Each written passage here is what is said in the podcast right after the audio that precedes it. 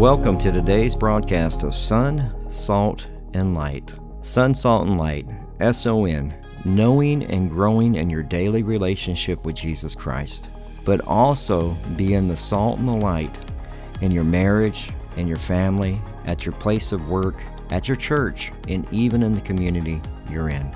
I'm Pastor Michael Petit.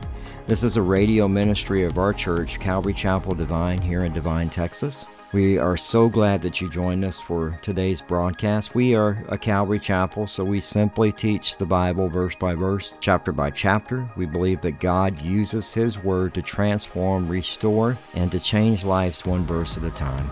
If you're visiting our area, you'd like to get information about our church or church service times, maybe even track down some of the other teachings that we have available through podcast, whether it's through Audible or Spotify or Apple Podcasts. You can do all of that at our church website at calvarydevine.org.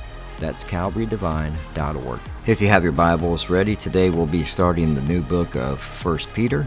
I simply entitled this series, Jesus is Our Hope in the Hardship. Here is 1 Peter chapter 1, verses 1 and 2, the introduction to the book of 1 Peter. This is the second half and conclusion to this two part study. You know, through Peter writes 1st and 2nd Peter. Why liberal scholars would argue over who wrote Peter when it, it's called the book of 1st Peter? It's like, hello.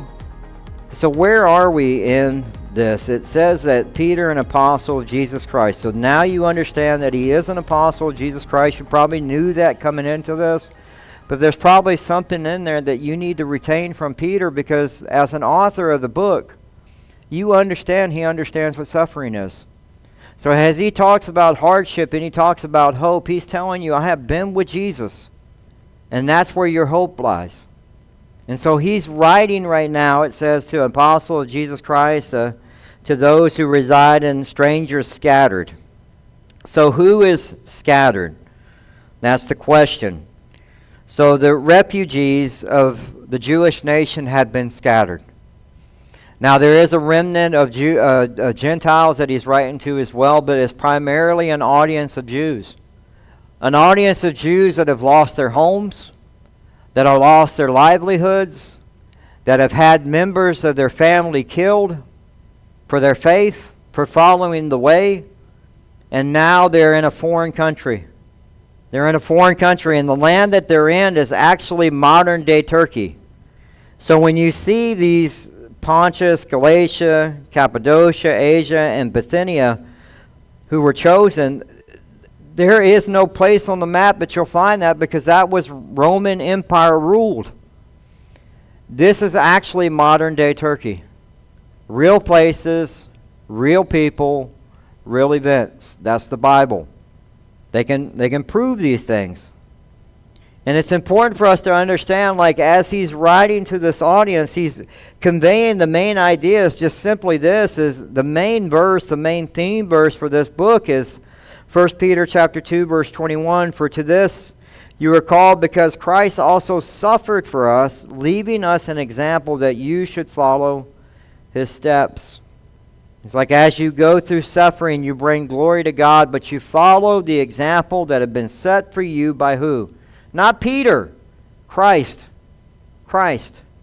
It's important for us to understand that. So when we, the, the whole purpose of us taking time to go through, through 1 Thessalonians chapter 3 about afflictions is because the book of Peter deals with suffering.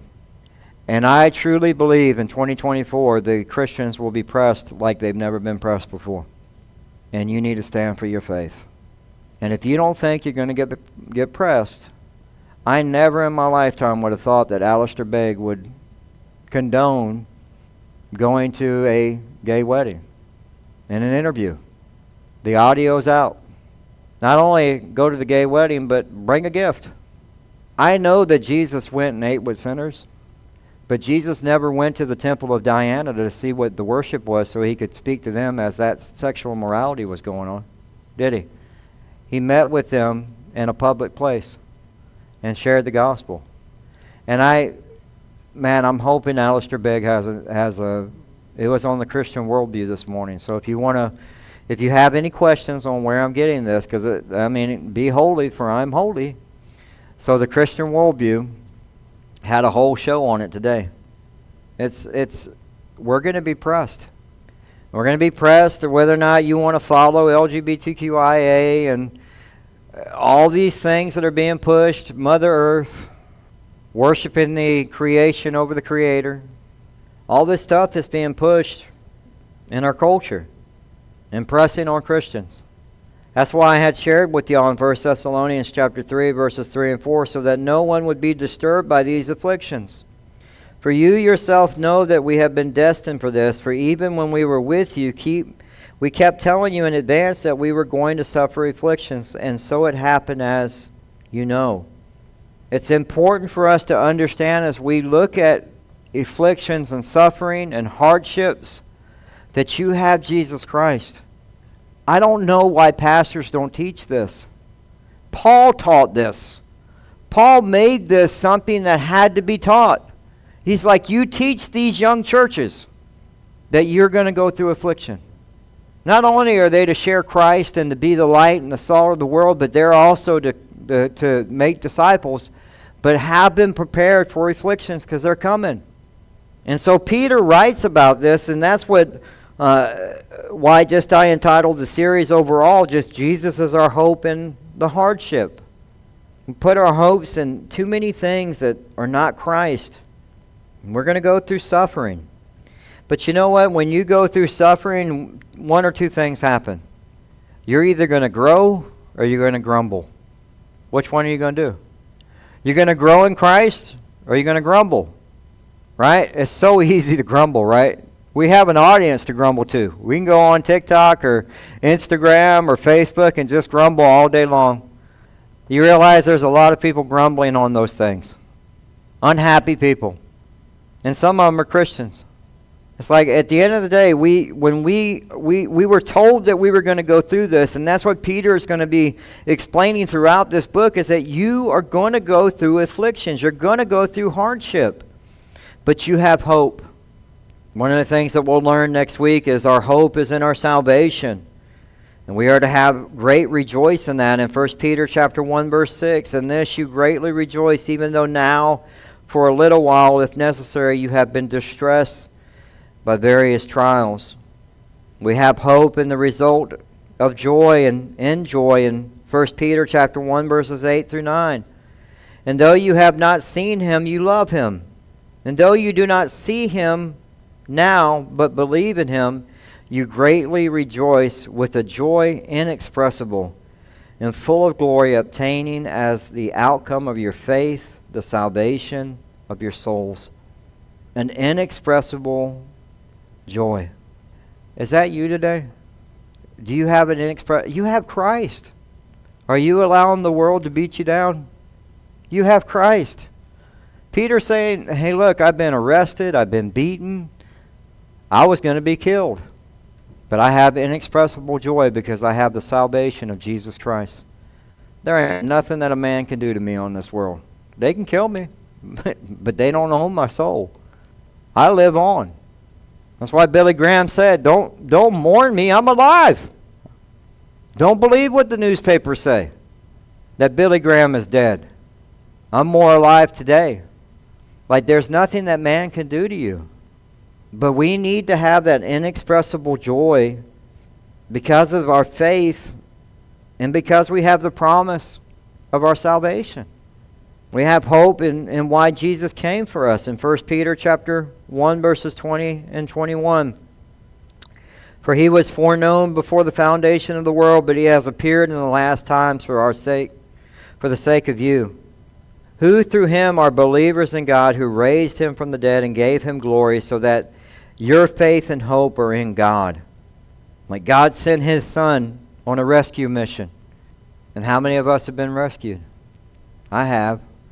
Praise God. Now, how many of us are going to go try to rescue some more? That's the whole purpose. Do you understand, like, if the rapture was to happen today, how many people would go to hell? How many people would just go ahead and believe that there are aliens? Because that's where that story's going. They have to explain where all the Christians went. So what do we how do we explain that? Oh, we aliens. And so that's what happens. And so many people will just go deeper and deeper into their sin. 30% of this generation are now LGBTQIA. 30%. Because that's what indoctrination does. So, at what point is the Christian's message of sharing the gospel going to get back to doing what it's supposed to do? That means we have to actually get outside the church and actually have inexpressible joy and share our faith. But we don't want to talk to people about our faith. We're worried about what they're going to say or how they're going to perceive us. We're worried that they're going to walk away from us and not have want to have a relationship with us. And guess what? I'm going to do like, well, who was it? NSYNC? Bye, bye, bye, bye. I'm gone. On to the next person. Right? They didn't need to be in your inner circle anyway. Hello? They're just going to pull you away from, from Christ. We also have the hope in holiness and obedience in 1 Peter chapter 1 verses 14 and 15. As obedient children, do not be conformed to the former lusts which w- were yours in your ignorance. But like the Holy One who called you, be holy yourselves also in all your behavior. So he's saying, hey, like, do you understand? Like when Jesus would say, Simon Peter, he was referring to Simon Peter because he's like, Simon, you're acting like Simon the fisherman. You're going back and reverting to your old self. And we have to be very careful that we don't allow the former lust, lust of this world to pull us back in. You know, I, I, I stopped chewing tobacco when I was 28 years old. In Alabama, it's the right of life. At 12 years old, they hand you a can of tobacco you start chewing. And I will not lie to you, that Walmart, it's the devil. That Walmart has my tobacco, which I couldn't find anywhere. I was in the line. And this tells you how quickly the former lusts of the old world are. I'm in the line paying for something. I look up and I see that beautiful green can of Hawkins. I chewed a, a brand that nobody else chewed. Because you know why you do that in the military? Nobody asks you for any. That's how people learn how to smoke cigarettes that nobody else smoked. Because in the military, but give me a cigarette. Oh, I can't smoke those. Okay. And I saw that can, and I thought to myself, should I start back up again? And that's how quickly the former lust, like that, like a light switch, can come back into your life. And I had to run. I know the, the I was like, man, Lord, Get me out of here. I'll never use that register in that Walmart ever again because I know what that register has. But that's how quickly that was something that I had in my life that God said had to go. And I haven't done that since 28 years old. I'm in my 50s now. And that's how quickly the former lust of the world can pull you in. Be careful. Be careful. We're going to learn about that. Part of the thing about hardship is as we learn about the hope, you also have the hardship is only for a little while. In 1 Peter chapter 5 verse 10, after you have suffered for a little while, the God of all grace, highlight that. That's part of his attributes. The God of all grace who called you to his eternal glory in Christ will himself perfect, conf- uh, confirm, strengthen, and establish you. I love that. And that should be something that we should have written. Like I, I like I'm in this suffering for right now, but the God of all grace has me. And when it's time, when it's whatever you need to teach me, Lord, whatever I need to learn from this, Lord, whatever whatever I'm going through, Lord, maybe it's to remember we talked about afflictions were to help others. The same affliction that you're going through may help somebody else that God puts in your life because you'll be able to minister to them. God's going to use it. But the God of all grace knows exactly when because he is perfect. And he I love that. Who's going to strengthen you? He will. He will strengthen you. Hardship was experienced by Jesus on our behalf in 1 Peter chapter 2 verse 21 for you have been called for this purpose purpose because Christ also suffered for you leaving you an example so that you would follow in his steps. And when hardships uh, hit believers, we understand that we are cared for by God. In 1 Peter chapter 5, 7, it says, And having cast all your anxiety on Him because He cares about you. Those are some of the things that we're going to learn as we get into the book of First Peter next week. So, what application could you take from Peter's life? Well, Peter fell. Peter fell. And there's not a person in this room that hasn't. Are we going to show grace? Are we going to point them to Jesus? And I love that because, you know, we see the restoration of Peter, but we also see that Jesus rebuilds him and builds him back up and restores him for what? Service. And God uses him in a mighty way. And so don't throw away somebody's life because they fall. Help build them back up. Get them back to Jesus Christ and and, and I love what 2 Timothy chapter 2 verse 13 says, if we are faith, faithless, he will remain faithful for he cannot disown himself. Like even when we're we're struggling like Jesus has got you, he's going to pull you back to the right relationship with you. The other thing, part of discipleship, Peter was rebuked. What does the word rebuke mean? To correct. None of us want to be corrected. But we see that Jesus corrected and patiently taught Peter. And we need to have that same attitude when we are in the church. People may not respond the way that you expect them to respond. They may respond to you the way that P- Peter responded. And you may have to gently talk to them and rebuke them. But that's part of discipleship. It's part of discipleship. Even Mike has to be corrected at times. And so if I say something or I maybe there's something in the teaching that you go, man, that I'll listen. I'll take it. And I'll learn from it. I taught, taught about divorce one time, and, and I remember somebody got hurt on the way that I said it. Because my mom, my mom had married three times. Three times. And, you know, sadly, the, the, the marriages were a train wreck because she never, they were always based on putting the man in idolatry. My mom gave up so much of her life, emotionally, physically, and spiritually, on the idolatry of men. She worshiped my father. Then she found another man to worship and left my father. And when that man failed her, oh Lord, my daughters and my son remember her there man I was I was embarrassed as a son to have her around her grandchildren because she ran the streets trying to find a husband. And it wasn't until she found Jesus Christ. Now she's found her husband, and Jesus brought her a husband. And that man is patient because my mom requires a lot of patience. That's probably one of the most patient men I've ever I've ever met. But we we have to remember like uh, there are times like when even when I share something because divorce was such a real thing to me. And then I almost went through that as I w- me and my wife were separated. But she took it personally. And she came up and told me, You have no idea what you're talking about. I was like, Okay.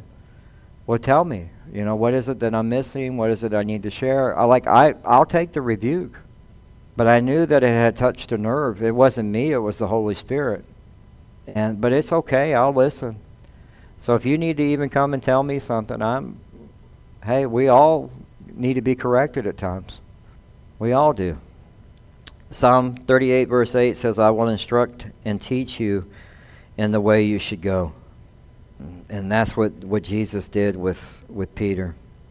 And Jesus did that with this reckless, filthy fishermen of God that God uses. And that's what we all are. We're just filthy fishermen. The Lord uses us. And, and that's the beauty of it. We're unschooled, we're, we're ordinary. But you know what he had? He had Jesus. One of the things I love is that the little girl who comes up to Peter, because it's a little girl who comes up and says, he speaks like they like like one of them. That's that's a beautiful piece of scripture because that's how we should be recognized. In Acts chapter 4 verse 13, it says, Now they observed the confidence of Peter and John and understood that they were uneducated, untrained. They were amazed and began to recognize them as having been with Jesus. This is why for me when I read the book of when I when I have been reading the book of First Peter, I understand that Peter wrote the book because he's untrained, he's unqualified. He is God's son. He is his child. And God has empowered Peter with the Holy Spirit. And now this man can speak as if he has been walking with Jesus and he knows the doctrine because he's empowered by the Holy Spirit. And, and that's a beautiful thing when we see the little pebble, the little pebble, little Rocky do the great things that he did. Peter did amazing things. And Peter was still hard-headed. I mean, when they when he when the discussion came up about the Gentiles and the Jew, Peter kind of powered, cowered back a little bit, and Paul called him out for it. So even then, Peter got rebuked, and he learned from it. Don't ever stop being teachable. Like even like like as a Christian, as a follower of Christ, don't stop being teachable. The moment that you're not teachable anymore, you're in trouble. That's the quickest way to fall back into your old lifestyles or to become a legalist. Peter was built his faith on the perfect chief cornerstone and the perfect cornerstone, Jesus Christ. If you think about where I, where I grew up in Mount Pleasant, South Carolina, every house is, is on the marshland. Most of the houses are on the marsh. It's all ocean and, and marsh and alligators and snakes and all kinds of wonderful swamp stuff. But when you build the house, if you don't build it correctly on the foundation, on the right foundation, it'll fall apart. The, the Leaning Tower of Pisa, like they say that thing can fall at any time. They went and made adjustments on it and kind of fixed it uh, a few years back, and it'll last for another 80 years, I think. And the reason why it's on a marsh. The foundation was never put in properly. He tells us in Matthew chapter 7, verses 24 through 27 Therefore, anyone who hears the wor- these words of mine and acts on them will be like a wise man who built his house on the rock. And the rain fell, and the floods came, and the winds blew and slammed against the house, and yet it did not fall, for it had been founded on the rock. And everyone who hears these words of mine and do not act on them will be like foolish men who built his house on the sand. And the rain fell, and the floods came, and the winds blew and slammed against the house, and it fell and its collapse was great. So, we get into the book. Peter's the author. He's writing to the Jews who have become refugees that have lost everything. And they're being treated unfairly even in the country they're in, in Turkey. But he's going to tell you that there's a hope in Christ, right? There's a hope in Christ, and, and that you are, even though I tell you that, you're still going through hardship. And this is the gospel nobody wants to preach. Because we all want to live comfortably, right? That's what I love about y'all. Nothing's comfortable in a small church. You have to set up, you have to tear down, you have to. Sometimes the heater's working great, sometimes it's not. Sometimes it's cold, sometimes we get pushed into another room. But we don't stop being in God's Word because it's the Word of God that transforms lives. We don't stop discipling others and loving on others as they come in, and we don't stop sharing the gospel.